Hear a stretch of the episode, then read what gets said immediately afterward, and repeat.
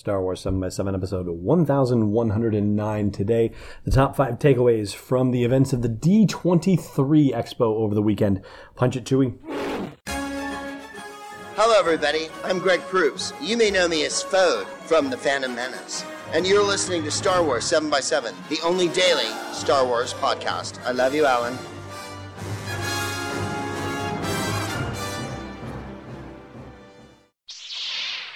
Hey, Rebel Rouser. Welcome to Star Wars 7x7. I'm your host, Alan Boivod. And the top 5 takeaways are categories of things that are Star Wars related. In our case, we're going to be talking about movies, comics, books, games, and TV. And we can dispense with a couple of these very quickly. In fact, we can wipe 3 of those categories out pretty quickly. For a start, there was nothing new announced about comic books whatsoever. And you've got Marvel and Star Wars at D23. But nope, nothing at all talked about in the realm of Star Wars comic books. Same thing goes for television, even though there was an animation situation there. They weren't talking about Star Wars animation. They were talking about Disney animation. So nothing in the way of TV series things announced. So we have no idea what's possibly going to come after Rebels at this point. Maybe they're saving some of their powder for announcing something at San Diego Comic-Con this week, but I don't get the idea that that's the case because they aren't having any panels. They're just focusing on their booth space. So yeah, shouldn't be any announcements there.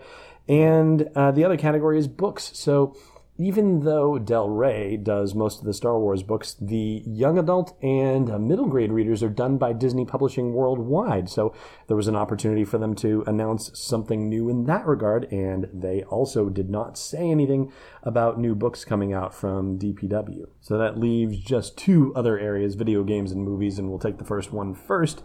There was a big Disney video game panel that happened, which included Star Wars Battlefront 2, so a lot of folks who were involved in the making of it got on stage, and John Boyega even joined to say that he's a fan of it, and they showed video of him playing the game, and they revealed that his character Finn will be fully playable in Battlefront 2.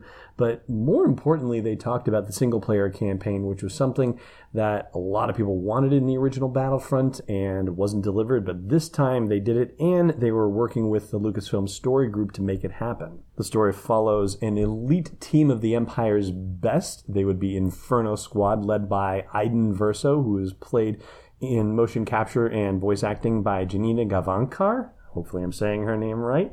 And she was part of the panel discussion at D23 and said that she is, of course, super excited about what she's doing, that they actually got to consult with writers and military strategists and producers and all sorts of folks involved in the game, that it wasn't just stand here, do this, say that, or anything like that. And the story follows the squad after the events of the destruction of the second Death Star. There's footage that shows them staring up, looking at the Death Star blowing up, and basically they have to go, okay, what's next? And so the story of the game is the story of what this squad does in the face of the destruction of the second Death Star and the death of the Emperor. And then, of course, there was the live-action movie panel, and Rian Johnson and company came out to show behind-the-scenes photos from Return of the Jedi and unveil a behind-the-scenes featurette video.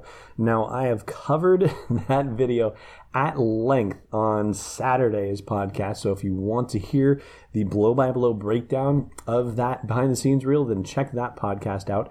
And if you want to see the video for yourself and actually watch me stopping and starting through it and pointing out everything there is to see, then check that out on Facebook or on YouTube at SW7x7 for both of those channels. But some of the highlights of that video include the fact that we see Rey diving into water, and so there looks to be some sort of underwater action sequence happening. We see Adam Driver doing stunt work with 2 people attacking him with staffs of some kind. We see Rey fighting off 3 different people with staffs, Daisy Ridley specifically, because it's stunt training, so that all makes you wonder what kind of action sequences we're going to get. We also get to see Chewbacca in the Resistance base where we saw Leia, so presumably they're heading back to the Resistance base, at least some pair of them. And we also see Luke in a different outfit with a big satchel slung across his shoulder, and so he seems to be going somewhere as well. Plus, we get a look at Finn and Rey in costume together somewhere on set. Something that looks like it could be Crait, the place where the Resistance has an outpost, but it could be another planet entirely. It kind of looks snowy almost because I don't know, maybe they're just in shade someplace on Crait or something, because everything looks more sunbaked in the other things that we've seen of Crait. And we also got to look at the creatures that Rian Johnson said are the caretaker creatures that reside on the planet with the Jedi Temple, Aktu, the maybe called Porgs. I haven't seen the official announcement that that's what they're called, but I've seen that name running around in rumor and spoiler places, so that's the possibility for what they're called, at least. And that, in a nutshell, is just about everything that you need to know from D23 in just a few minutes. There is one extra thing I want to tell you about, though, but I'm going to tell you about that after the break. Stay tuned.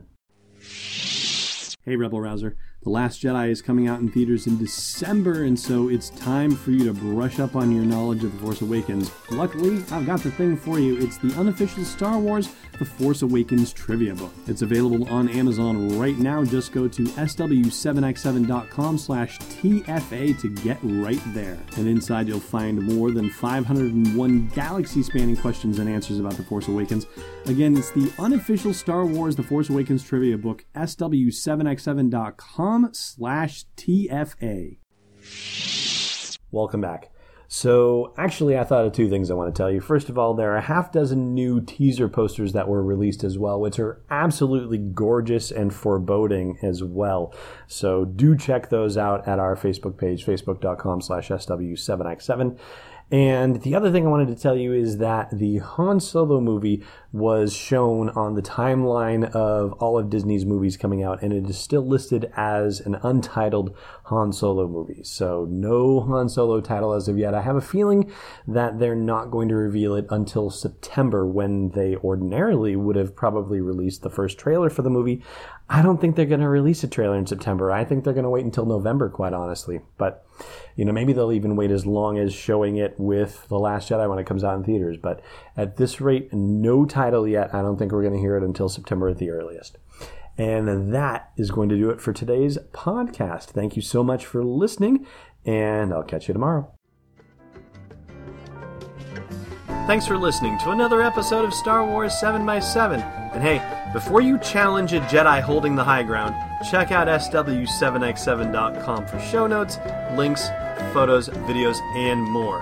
And if the show's been worth your time, please support us at patreon.com/sw7x7. It's not a triple amputation, it's Destiny Unleashed.